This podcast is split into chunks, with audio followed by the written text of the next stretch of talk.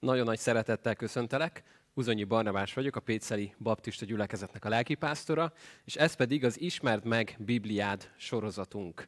Nagy szeretettel köszöntelek most online, ez most egy ilyen időszak, hogy nem, élő, nem, nem személyesen vagyunk itt, de élőben viszont folytathatjuk azt a sorozatot, amit már egy jó ideje elindítottunk. Az a célja ennek a sorozatunknak, hogy Mózes első könyvével indulva, szeretnénk eljutni a jelenések könyvéig, tehát a legelső könyvtől a legutolsó könyvig a Bibliánkban.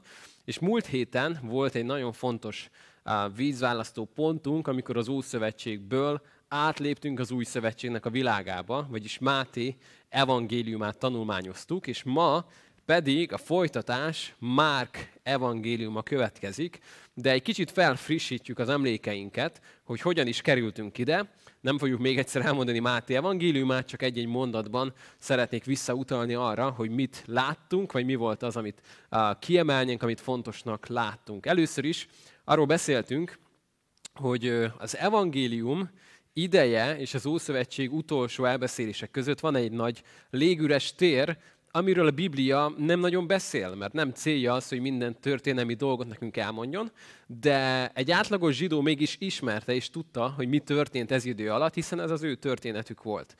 Egy kicsit akkor múltkor felfrissítettük azt, vagy végig rohantunk azon, hogy volt a nagy fogság, ugye, amiről a proféták szóltak, hogy jön a fogság, volt olyan proféta, aki a fogságban élt, meg volt, akik már visszamentek a fogságból Jeruzsálembe.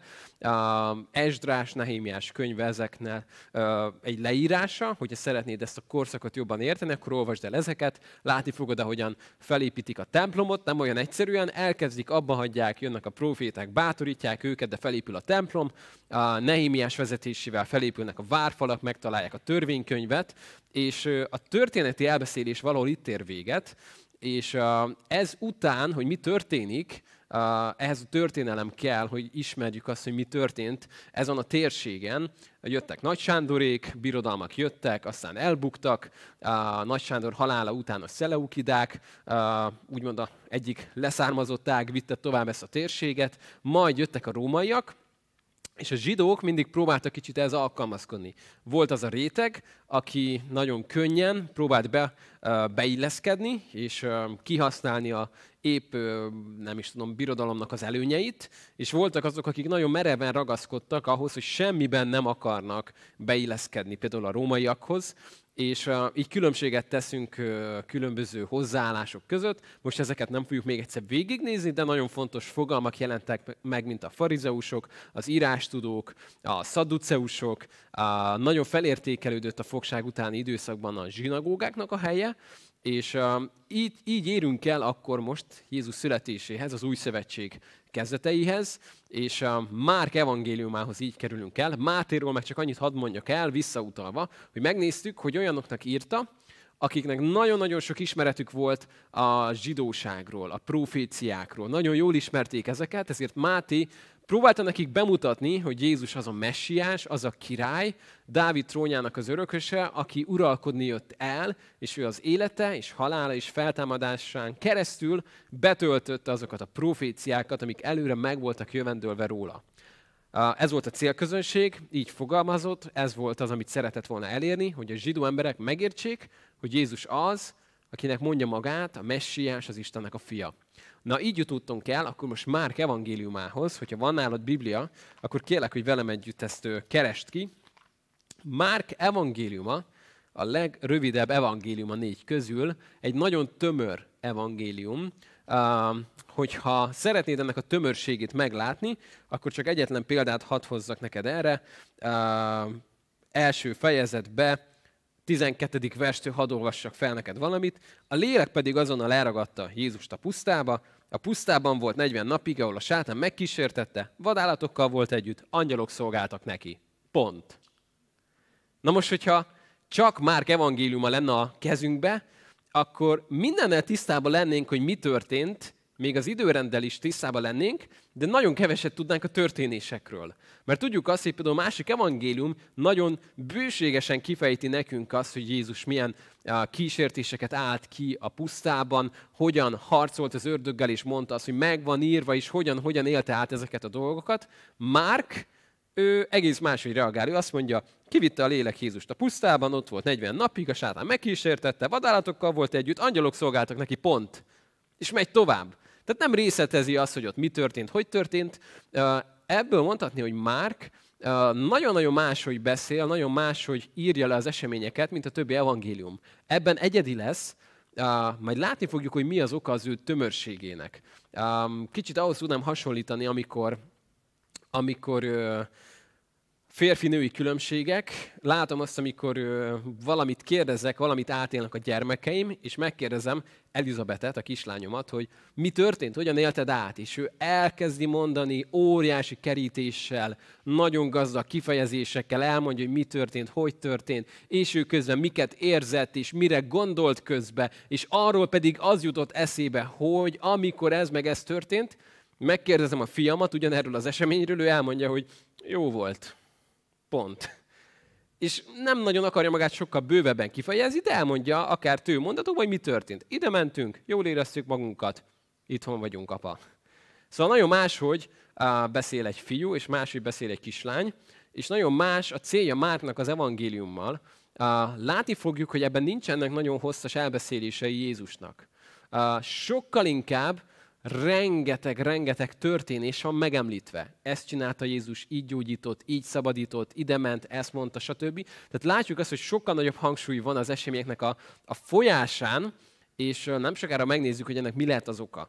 Uh, mielőtt viszont bele, belekezdenénk ebben az evangéliumba, kérlek, hogy velem együtt imádkozz te is, és kérjük Istennek az áldását arra, hogy ő legyen az, aki magyarázza ma nekünk az ő igéjét. Istenem, köszönöm a Te igédet, nagyon köszönöm azt, hogy a kezünkbe tarthatjuk, köszönöm azt, hogy olvashatjuk, hogy érthetjük, és köszönöm azt, hogy a Te drága lelked, szellemed akarja nekünk most még jobban kinyilatkoztatni, még jobban megmagyarázni, a szívünkre hozni, hogy ne csak az értelmünkkel fogjuk fel, hanem a szívünkig tud ezt vinni, hogy tudjon ez bennünk cselekedni, munkálkodni. Kérjük ezt a Te nevedben és a Te dicsőségedre. Ámen.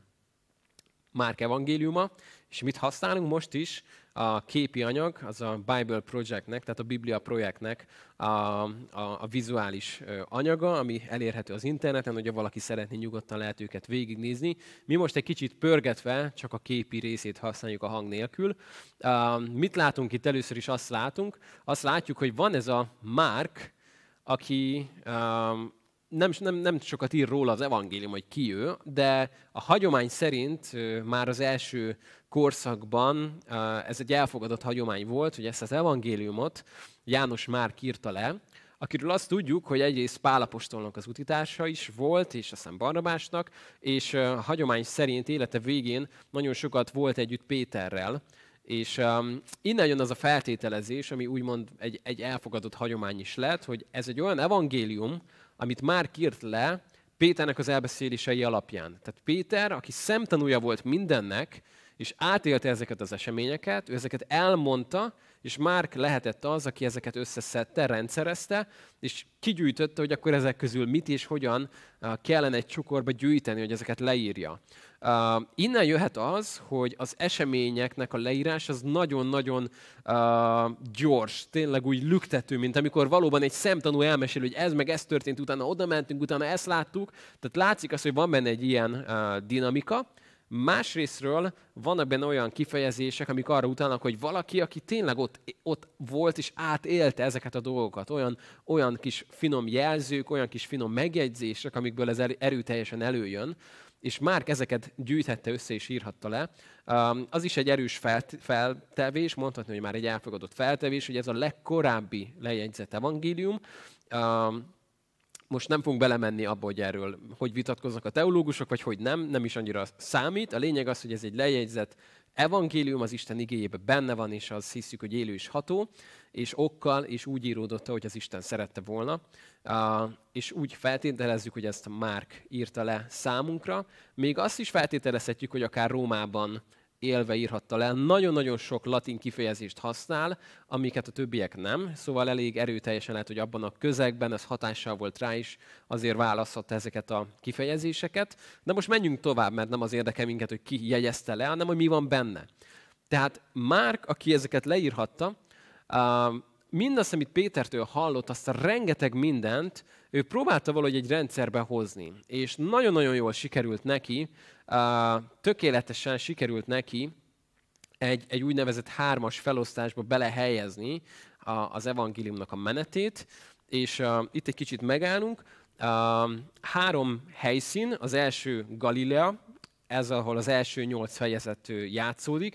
A következő nyolc és tíz fejezet között úton vagyunk, oda, ahol a tizenegytől tizenhatig leszünk, Jeruzsálem. Tehát ez a három rész, hogyha itt most egy kicsit megállunk, tehát Galilea az első nyolc fejezetnek a színhelye, utána elindulunk és úton vagyunk valahova Jeruzsálembe, ahol a történetnek majd a másik része, a tizenegyestől a, a nagy bevonulástól folytatódni fog, a, és ez a három, ez a három helyszín úgymond meghatározza kicsit az eseményeknek is a leírását, és hogyha kinyitod most Márk evangéliumát, akkor azt fogod látni, hogy tényleg nagyon tömören fogalmaz, nagyon gyorsan írja le azt, hogy mi történt, hogy hogy történt, és ezért nagyon, nagyon alkalmas ez az evangélium arra, hogy akár drámaként előadják. Innen jön az, hogy talán lehet, hogy neked is ismerős az a kifejezés, hogy Márk dráma.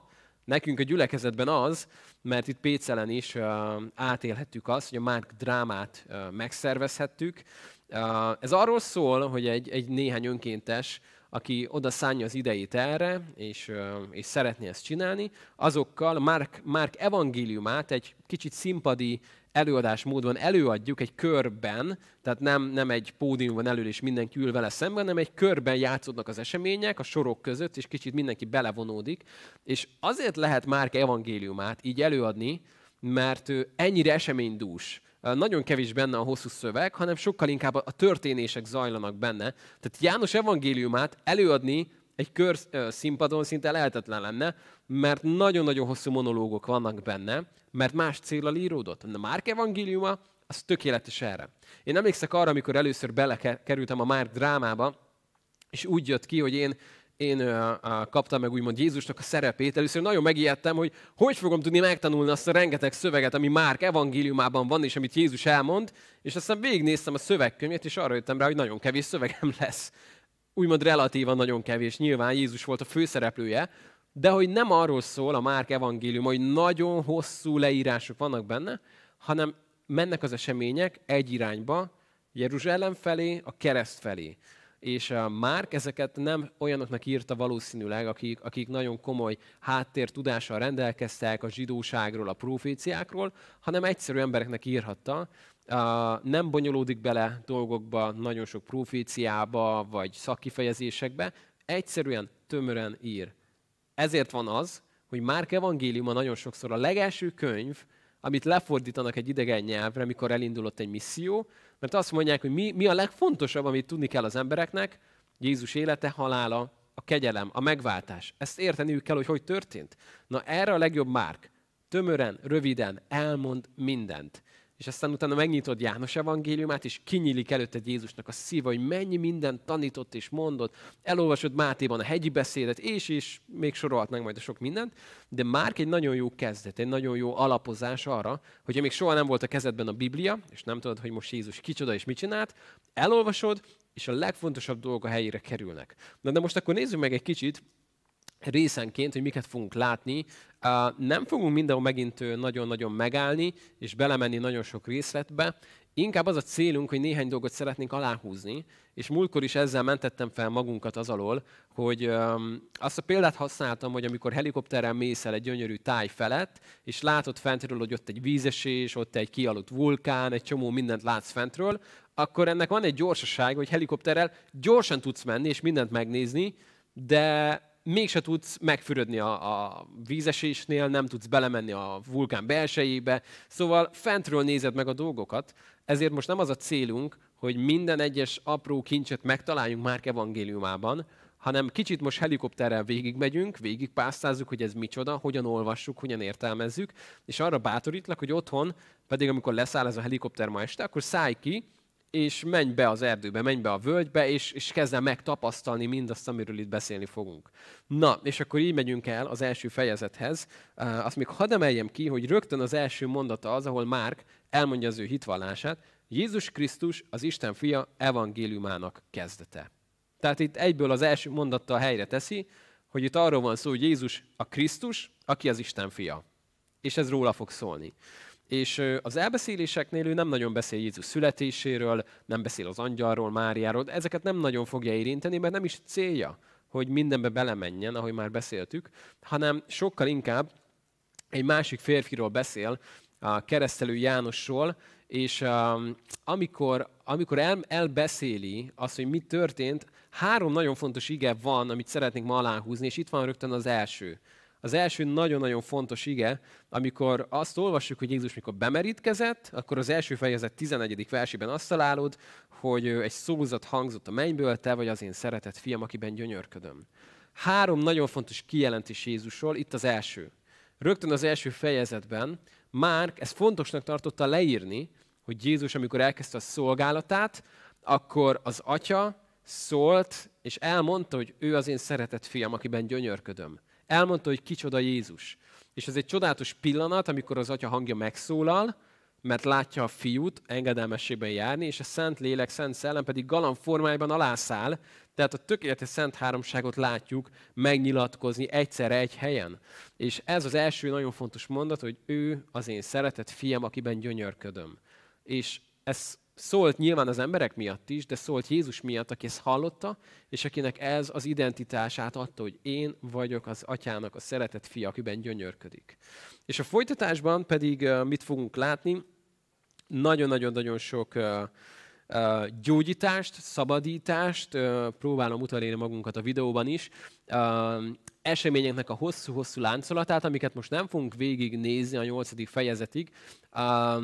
Márk nagyon sok mindent leír, hogy Jézus hogy gyógyított meg valakit, hogyan szabadított meg egy démonizáltat, hogyan tette a csodáit, hogyan kérdőjelezték meg a hatalmát. Nagyon sok mindent leír, de megint nagyon tömören. Tehát ezek az események nagyon gyorsan zajlanak, és leírja azt, hogy Jézusnak az üzenete, az megint egy nagyon, nagyon egyszerű üzenet volt, amikor arról beszélt Jézus, hogy elközelített a mennyek országa, térjetek meg. Itt az idő, meg kell térni, az Isten országa eljött. Ez az örömhír. És nagyon rövid, rövid részeket olvasunk csak Jézusnak a tanításaiból, tehát jó, hogyha majd a többi evangéliumot mellé tudod rakni. Márk leírja a gerincét az eseményeknek. És mit fogunk itt látni? Azt fogjuk látni, hogy Jézus kezdi el hívni majd az első tanítványokat is, és látjuk azt, hogy különböző módon reagálnak. A negyedik fejezetnél viszont azt látjuk, hogy példázatokat azért mégiscsak olvasunk, tehát nem mondhatjuk azt, hogy nincsen semmi, amit, ami Jézus beszédei tartalmazná a Márknál, de a negyedik fejezetben példázat a magvetőről, világító lámpás példázata a magától felnövő vetésről, példázat a mustármagról. Nagyon sok példázatot mond el itt Jézus. Ezek is azért egész röviden, tömören vannak megfogalmazva, de, de látjuk azt, hogy a sok-sok esemény között azért kicsit belelátunk abba is, hogy Jézus miket tanított, és miket mondott. És áttérünk majd ezután a második nagy blokkra, amikor már elhagyjuk Galileának a területét, és a középső területen találjuk magunkat, ez pedig nem más, mint az utazás. Amikor úton vannak a Jeruzsálembe, mit fogunk itt látni? Azt fogjuk látni, hogy ha már Péternek van egy nagyon erős fogadkozása és egy felismerés, hogy te vagy a Krisztus, az Élistennek a fia, azt fogjuk itt látni, hogy ami Péter fejébe van, az az, hogy te vagy a Krisztus, az Istennek a fia, aki eljön most Jeruzsálemben, uralkodni fog, legyőz mindenkit, rómaiakat elsősorban, természetesen, és visszaállítja Izraelnek a dicsőségét, és uh, itt kezd kibontakozni, hogy Jézus fejében pedig egészen más dolgok vannak. Míg uh, Péter arra gondol, és jó esetben a tanítványok is arra gondoltak, hogy Jézussal együtt fognak uralkodni, és felmennek Jeruzsálembe, és most végigjárják ezeket a poros kis falvakat, városokat, de nem sokára jön a megdicsőülésnek a helye, Jeruzsálem. Addig Jézus elkezdi nekik azt mondani, hogy nem, nem azért megyünk Jeruzsálemben, hanem az ember fiával egészen más fajta dolgok fognak történni. És most nem fogunk itt megállni az egyes történeteknél, a megvendégelésnél, vagy a, a egyes példázatoknál, hanem kicsit magasabbról nézve azt láthatjuk, hogy itt a középső részen megjelenik az ár, ami nem más, mint Jézus követésének az ára. Tehát Jézus útban van Jeruzsálem felé, a tanítványoknak kezdik kifejteni azt, hogy mi vár rá Jeruzsálemben, és kezdi neki kifejteni azt, hogy a mester ha valamiben részesül, mégpedig szenvedésben, fájdalmakban most, akkor a tanítványok is valami ilyesmit fognak kapni. Tehát itt a mester és a tanítvány között egy szoros kapcsolat van, és arról beszél Jézus, hogyha valaki engem akar követni, akkor annak ára van. Tehát a megváltás az ingyenes, semmit nem tettünk hozzá. Ha bármit hozzátennénk a megváltáshoz, akkor tévtanítók lennénk. De a tanítványi élet az viszont az életedbe kerül. Az abba kerül, hogy mindenet odadod Jézusnak, nem azért, hogy kiérdemeld a kegyelmet, mert nem, mert az már a tied, az örök élet már a tied kegyelemből, hit által, de ez az egész életedet kívánja, hogy Jézus kövesd, és mindenedet odaad neki, a teljes árat megfizesd, és, és bátran menj előre, és amit kér, azt megteszed, a keresztedet felveszed, magadat megtagadod. Na ezek nagyon-nagyon, hát hogy is mondjam, pókhálós mondatok a mai korunkban, amikor szeretnénk elkerülni azt, hogy magunkat meg kelljen tagadni. Mert pont azt szeretné a mai ember, hogy magunkat megvalósítsuk, hogy mi legyünk a reflektorfényben, hogy az élet rólunk szóljon. És Jézus itt arról beszél, hogy az ő követésének ára van, önmegtagadás, önmeghalás, és követni kell Jézust, felvenni mindazt, amit ő kér tőlünk, és, és követni teljes szívből, teljes mindenünkből. Ez nem vesztette el az aktualitását, ma is erre hív Jézus, hogy ha most hallgatsz minket, akkor hadd bátorítsalak arra, hogy ezt nem csak ott mondta, és azoknak a tanítványoknak, hanem mondja neked is, hogyha követni akarod őt, akkor annak csak úgy van értelme, hogy mindent vagy semmit. Hogy akkor azt mondd, hogy Jézus, követlek téged az életemmel, a mindenemmel, megyek veled a Jeruzsálembe, úgymond idézőjelben, akkor is, hogyha ez az út nem felfele fog minket vinni, hanem lefele, és a tanítványok akkor még nem is sejthették, hogy mennyi nehézségük lesz Jézus követése miatt. Nem is sejthették azt, hogy micsoda kivégzések várnak rájuk azért, hogy a Jézus követik, de Jézus elkezdett nekik arról beszélni, hogy ez egy olyan kincs, Jézusnak a követése, amiért az ember mindent örömmel feláldoz. És eladja a szántóföldjét csak, hogy megtalálja, megtarthassa ezt a kincset.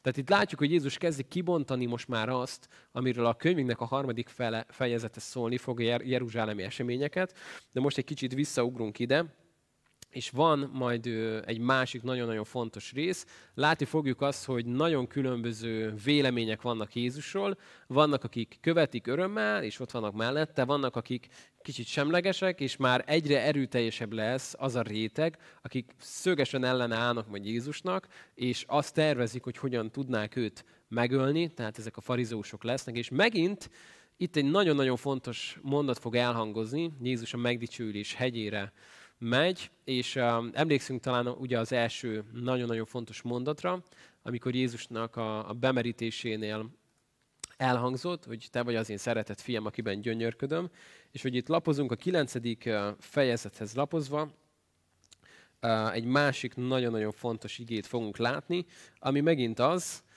amikor szól a hang, hogy te vagy az én szeretett fiam, ráhallgassatok. Tehát itt a második nagyon fontos uh, ige, ami előkerül, hogy az Isten újra megerősíti azt, hogy te vagy az én szeretett fiam, ráhallgassatok. A tanítványokat kicsit helyre teszi, hogy nem a proféták, nem Illés, nem Mózes, hanem Jézus az, aki itt a nagy szám. És hogyha három sátort is építenénk, akkor az nem a proféták miatt, hanem az Jézusról szól. És az ő megdicsőülése az, ami nagyon jól látszik majd a képen is, hogy el fog minket vezetni, az ő megdicsőülése előképe az ő halálának, és ez egy felkészítés volt talán Jézus számára arra, hogy mi fog vele történni, és kirajzolódik a kereszt a háttérben. Uh, tehát itt volt a második nagyon fontos mondat, ami elhangzik Jézussal kapcsolatban, hogy ő az Istennek a szeretett fia, akire hallgatnunk kell. Uh, és menjünk egy kicsit tovább az eseményeknek a láncolatánál, Uh, ugrunk tovább a harmadik részre, ez az utolsó rész, a tizennegyedik fejezettől kezdődik, amikor uh, látjuk az eseményeket, mik történnek, megint nagyon tömören, de látjuk a sorrendet, Jézus bevonul Jeruzsálembe, egy szamárcsikonok a hátán, ezután következik a templomnak a megtisztítása, ami, hát legyünk őszinték, nagyon sokszor nem illene bele abba a szelíd Jézus képbe, ami a fejünkben élhet, pedig ez tökéletesen beleillik abba, aki Jézus volt, hogy az atya háza iránti féltő szeretet emésztette őt, és nem tűrte meg azt, hogy a pogányok udvarát tönkretegyék a bizniszszel. A pogányok udvar az a hely, kellett volna legyen, ahova a pogányok bejöhetnek. És Izrael nem nagyon értette még ekkor, vagy már azt, hogy mi az ő szerepük ebben, hogy királyi papság, szent nemzet legyenek, hogy bemutassák a világon az Istennek a szeretetét, és igazságát, és szentségét, és uh, mindent elvitt a biznisz, az, hogy hogyan lehet még több pénzt szerezni magunknak, és kiszorultak az emberek a pogányok udvarából. Pont azok, akik be akartak volna menni, hogy az élő Istennel találkozhassanak. És Jézus ezeket egytől egyig kizavarja, uh, kifejezve azt, hogy az ő háza, az az imádság háza, az nem arról kell, hogy szóljon, hogy meggazdagodjál, vagy hogy nem tudom, más célok legyenek, hanem ez az ő helye, ez az Istenről szól. Um, az ő imádásának, az ő dicsőségének a hajléka. És ez az új szövetségben még tovább megy, és megint itt csak egy picit megállunk, és, és hadd húzom alá neked azt, hogy ne felejtsük el, hogy igen, most örülünk, hogy vannak épületeink, ahol összegyülekezhetünk, de ez nagyon gyorsan változhat. Gondolj csak a Közel-Keletre, olyan helyekről üldözik a keresztényeket, egyik nap van még imaházuk, templomuk, következő nap mondjuk nincsen, mert fel lett robbantva, vagy, vagy egy merénylet áldozatai lettek, és ezért az új szövetség nem is egy fizikai templomra helyezi a hangsúlyt, ami nem is volt az első gyülekezeteknek nagyon sokáig. Tehát lehet, hogy az első néhány fejezetben még az abcselnél használhatták mondjuk Salamon csarnokát, de utána a keresztény üldözés miatt ők ilyen nagy nyilvános helyeken nem jöttek létre, hanem elkezdtek bujdosni, és nagyon kreatívan találkoztak a mezőn, találkoztak az erdőben, találkoztak katakombákban, és hosszú-hosszú évtizedekig, évszázadokig nem volt az, hogy a gyülekezetünk ebben az épületben van, mert ez a gyülekezetünk, ez az épület, hanem az épület az nagyon későn jött. De az új szövetség nem is arra bátorított, hogy minden áron építsetek minél több templomot, ha bár nincsenek rossz, nehogy félreértsük, nem arról beszélek, hogy rossz az, hogy vannak épületek, de nem ez volt az új szövetségnek az alap elvárása, hanem az, hogy a ti testetek a Szentléleknek a temploma. Úgyhogy elsősorban az új szövetségben nem az épület az, ami meghatározó, hanem a te életed az egyfajta temploma az élő Istennek. És uh, kérlek, hogy csak egy pillanatig gondolkozz el azon, hogy a Jézus most úgymond uh, bevonulna egy szamárcsikón a te városodba, a te életedbe, és meglátogatná a templomodat, ahogy Istent imádod, ahogy Istent tiszteled, akkor mit találna bent a falakon belül? Uh, mivel találkozna? Uh, kellene ostort faragnia és kizavarni onnan dolgokat? Vagy, vagy nagyon boldogan mehetne be, hogy ez a hajlék, ez a hely, ez az Istennek a szentelt helye. És egy érdekes dolog, hogy amikor Jézus kizavarta az árusokat, megtisztította a templomot, akkor mit csinált utána? Meggyógyította a betegeket, megszabadította a megkötözötteket, és tanította a népet. Három dolog. Gyógyítás, szabadítás, tanítás. De mi kellett ehhez? Kellett egy tiszta templom. És ez az életed. Hogyha ez megvan, akkor Isten tud téged tanítani, tud téged gyógyítani, tud téged szabadítani, és rajtad keresztül is másokat, de kell hozzá egy tiszta templom, ami te kell, hogy legyél. De megyünk tovább, tehát Jézus ott van, és most már a templom megtisztítása után a példázatok és a fügefa elszáradása, a gonosz szőlőműveseknek a példázata, ezek nagyon előre vetítik azt, ami történni fog. És itt megint hadd mondjuk el azt, hogy az evangéliumoknak nem az a céljuk, hogy Jézus életét leírják, mert nagyon aránytalanul van hangsúlyozva. Sokkal inkább mondhatjuk azt, hogy Jézus haláláról és utolsó óráiról írnak egy rövid bevezetővel, hogy értsük. Tehát ez volt a cél, nem az, hogy megtudjuk, hogy Jézus mit csinált tíz évesen, vagy huszonkettő évesen, hanem az, hogy megértsük azt, hogy Jézus hogyan jött el, ki ő, mit csinált, de a lényeg az, hogy hogyan áldozta fel magát áldozati, áldozatként, úgymond ajándékként az Istennek, és hogyan vette magára a bűneinket, és szabadított meg minket, és hogyan támadt fel. Ez mindennek a lényege, és itt a hangsúly, itt is itt lesz, ennél az evangéliumnál is, az utolsó órákon, az utolsó pillanatokon, és így jutunk el uh, nem sokára, itt a, az evangéliumnak most már az utolsó fejezeteinél vagyunk. Jézus kicsit beszél az utolsó időkről, itt is, mint a többi evangéliumnál, és a tizennegyedik fejezetnél már azt látjuk, hogy eljutunk az utolsó vacsorához, ami egy tökéletes előképe annak, ami Jézussal fog történni. Még ugye emlékezhetnek az ószövetségi nagy szabadításra, az Egyiptomból való kimenekülésre, a bárány vérére az ajtófélfán. Jézus pedig elmondja, hogy az új szövetségben ez az én vérem, és ez az én testem, amely ti érettetek megtöretik. és az én vérem, amit éretetek, kifolyatik. Szóval ez egy új szövetség, és ez az én utolsó vacsorám veletek. Uh, elég elkeserítő, hogy a tanítványok előtte még éppen azon vitatkoztak, hogy ki a nagyobb Isten országában, de Jézus tudta, hogy néhány perce, néhány órája van már csak velük együtt is. És elmondja nekik azt, hogy ez egy új szövetség, ahol a vér, az ajtó félfán, az már nem a bárányé, hanem az enyém. Én vagyok az élő Istennek, a bárány, aki eljöttem. Uh, én vagyok az, aki az új szövetségben a te megszabadulásodnak az útja vagyok. Ahogyan a bárány vére megmentette a zsidókat az öldöklő angyaltól, úgy Jézusnak a vére, ha ott van az életeden, akkor tökéletesen megment téged Istennek a haragjától. Miért fontos ez? Tökéletesen megláthatod belőle a kegyelmet. Az, hogy amikor egy, egy zsidó házon ott volt a báránynak a vére, akkor amikor jött az egyiptomi öldöklő angyal, akkor nem azt nézte, hogy hogy néz ki a ház, hát mennyi a négyzetmétere, mekkorák az ablakai, uh, mikor volt utoljára rendesen, úgymond renoválva, uh, milyen állapotban van az ajtó, mennyire van tisztaság körülötte, nem ezeket nézte. Egyetlen dolgot ellenőrzött, az, hogy az ajtó félfán ott van-e a, a báránynak a vére, vagy nincs. Lehetett ez egy csili-vili palota, ha nem volt ott a bárány vére, akkor oda bement. És legyen ez egy utolsó viskó, ahol ott volt a báránynak a vére, azt megkímélte. Ennyire egyszerű volt az algoritmus. Van vér, nincs vér. Ennyire egyszerű volt a történet. És az új szövetségben se bonyolította Isten tovább a dolgokat, mert ez volt az előképe annak, hogy Jézusban ennyire egyszerű a történet. Ha ott van Jézus vére az életeden, az algoritmus lefut, Jézus vére ott van az életeden, ez jelenti azt, hogy kegyelmet kaptál, hogy örök életed van Jézus vérén keresztül. És ez majd meg fogja változtatni az egész életedet, nem fog téged úgy hagyni, de ennyire egyszerű a belépő az Isten országába, mert kegyelemből van üdvösségünk hitáltal, nem tőletek van, hanem Isten ajándéka ez. Én évekig ezt nem bírtam felfogni, és küszködtem keresztényként is, hogy, hogy, hogy hogyan tudnám mégis valahogy kiérdemelni az Isten szeretetét. És olyan felszabadulást hozott el ez az egyszerű felismerés, mikor azt mondja Pál, hogyha szíveddel hiszed, hogy Isten feltámasztotta Jézust a halálból, a száddal Úrnak valód őt, akkor üdvözülsz.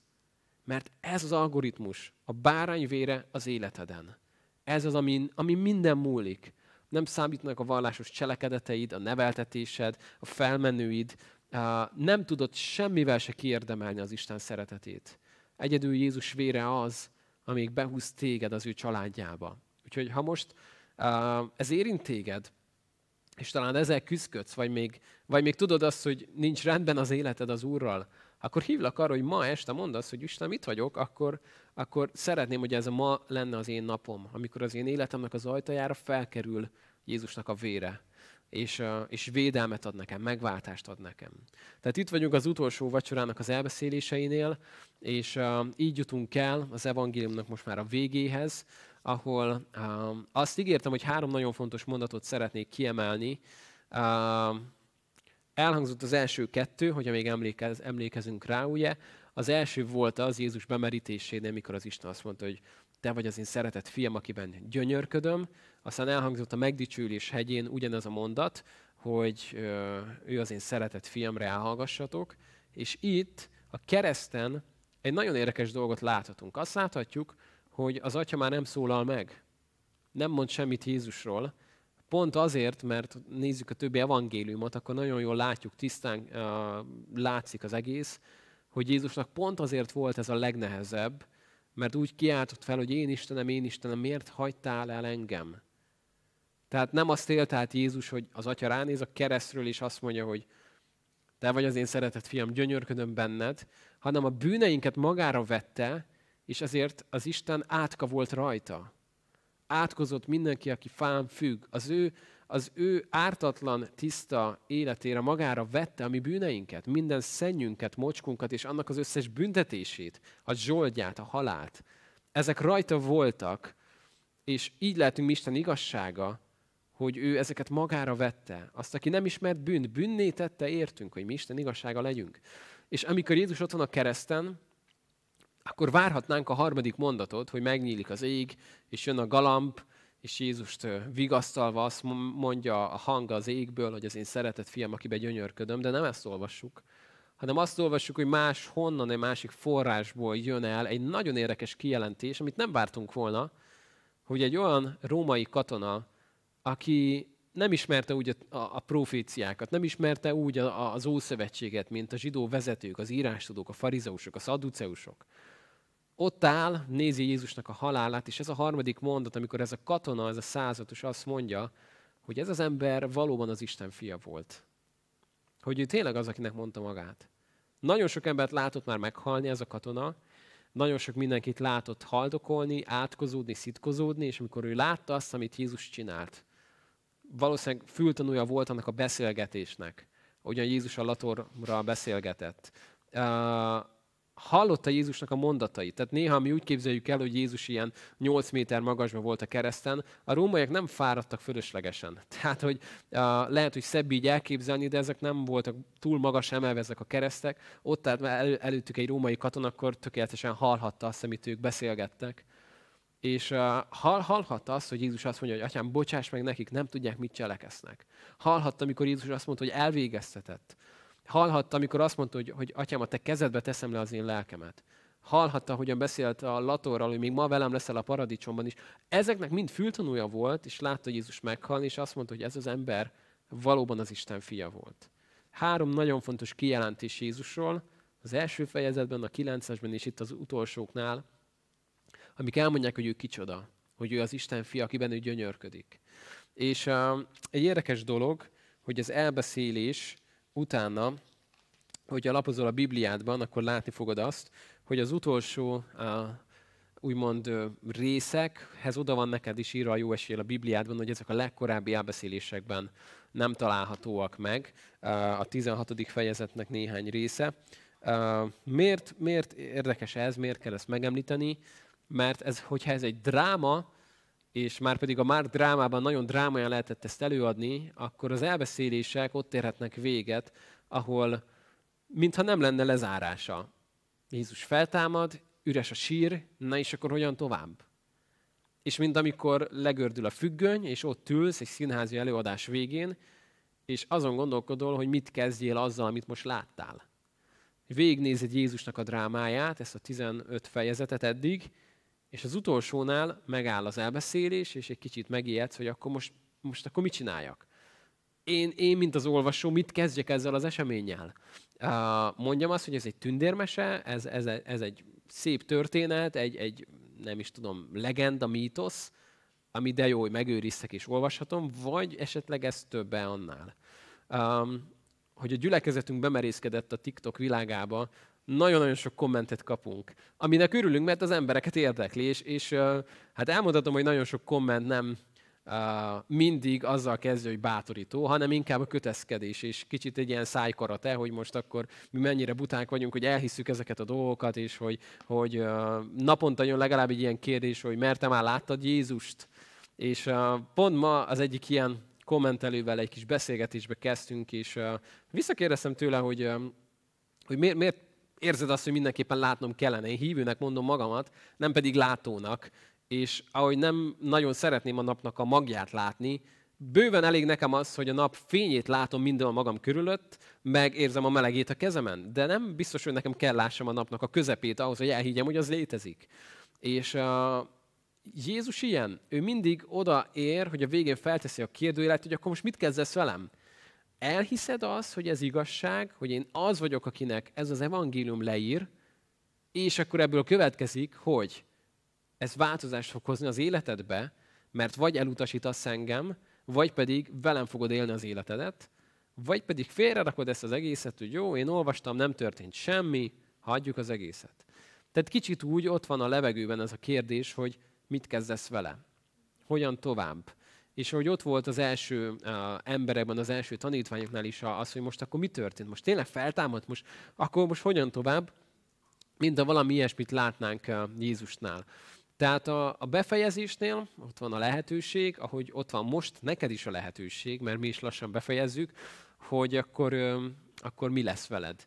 Uh, hogyan folytasd? Az, a, uh, ami a legkorábbi kéziratokban nem szerepel, de azután már igen, ami benne is van a Bibliánkban, elolvashatjuk a folytatást, Uh, és ez nem azt jelenti, hogy ez, ez nem kellett volna, hogy belekerüljön, ez csak egy ilyen kis megjegyzés az olvasóknak, hogy tudjuk, hogy, hogy ez a helyzet, de tökéletesen le van írva, hogy hogyan fejeződik be ez az evangélium, és a, a kérdés az inkább az, hogy nálad hogyan fejeződik be, te hogyan folytatod, uh, mit eredményez a te életedben. Azzal hadd fejezzem be, hogy volt egy, egy barátom még az egyetemen, megkérdeztem tőle azt, hogy te mit gondolsz Jézusról? Uh, tényleg az, akinek mondta magát, vagy, vagy nem? És ez a barátom azt mondta, hogy kér egy kis időt, hogy válaszoljon. Nagyon meglepődtem, hogy nem gyorsan mondott valamit csípőből, és néhány nap múlva ő hozta fel a témát, és mondta nekem, hogy nem fogok válaszolni erre a kérdésre, mert ha azt mondom, hogy Jézus nem az, akinek mondta magát, akkor ki kellene dobjam azt a keresztény neveltetést, amiben engem neveltek, és eddig azt gondoltam magamról, hogy én is valamiféle keresztény vagyok. Uh, igazából nem gyakoroltam, meg nem hittem Istenbe, de, de a kereszténység zászlaj alatt éltem, úgy éreztem. Uh, tehát nem mondhatom azt, hogy ez nem igaz, mert, mert az most nagyon meredek lenne nekem. Azt sem mondhatom, hogy ez igaz, mert ha azt mondanám, hogy Jézus tényleg az, akinek mondja magát, akkor ez nagyon-nagyon sok téren megváltoztatná az életemet. Tehát akkor meg azért nem életném tovább így az életemet, mert akkor, ha ő tényleg az, akinek mondja magát, akkor vele kapcsolatban kéne, hogy legyek. Akkor kellene, hogy nyissak felé, akkor kellene, hogy Istennel közösségbe legyek, amire most nem vagyok felkészülve. Úgyhogy nem válaszolok. Sem igen, sem nem. És nagyon-nagyon sokat gondolkodtam azon, hogy, hogy egy fokon ez egy nagyon bölcs válasz volt, mert végig gondolt, hogy melyikkel jár az egyik, és mivel jár a másik megoldás. De most hadd kérdezzelek meg téged, te mit válaszolnál ma este? Jézus az, akinek mondta magát, az, aki meghalt érted, és aztán feltámadt és legyőzte a halált, vagy nem? Egyszerű kérdés, egyszerű algoritmus, igen vagy nem? Az életemet megváltoztatta, amikor igen tudtam mondani erre. És uh, nem bizonyítékokat adott az Isten, hanem számtalan bizonyosságot, amit minden egyes nap újra és újra megerősít. Így hívlak erre, hogy merjél lépni az Isten felé, mert ő azt mondta, hogy ha közeledsz felé, akkor ő közeledni fog hozzád. Hát mi most itt állunk meg Márk evangéliumának a végénél, és innen fogjuk folytatni, hogy Isten is éltet minket egy hét múlva Lukács evangéliumával, ami jóval hosszabb, mint Márk evangéliuma, és szinte semmiben nem hasonlít az elbeszélés módjában. Nagyon-nagyon más, nagyon-nagyon uh, egyedi módon fogja Lukács is leírni mindezeket az eseményeket. Uh, bátorítlak arra, hogy most, hogy leszállt a helikopterünk, nyugodtan menj le a völgybe, és ásd bele magad Márk evangéliumába, vagy akár már Lukács evangéliumába, és remélem azt, hogy egy hét múlva majd újra találkozunk. Addig is az Istennek az áldását szeretnék neked kívánni, és azt, hogy legyél áldott, legyél egészséges, de ami ennél sokkal fontosabb, legyél békességben az élő Istennel. Isten áldjon, így köszönünk most tőled.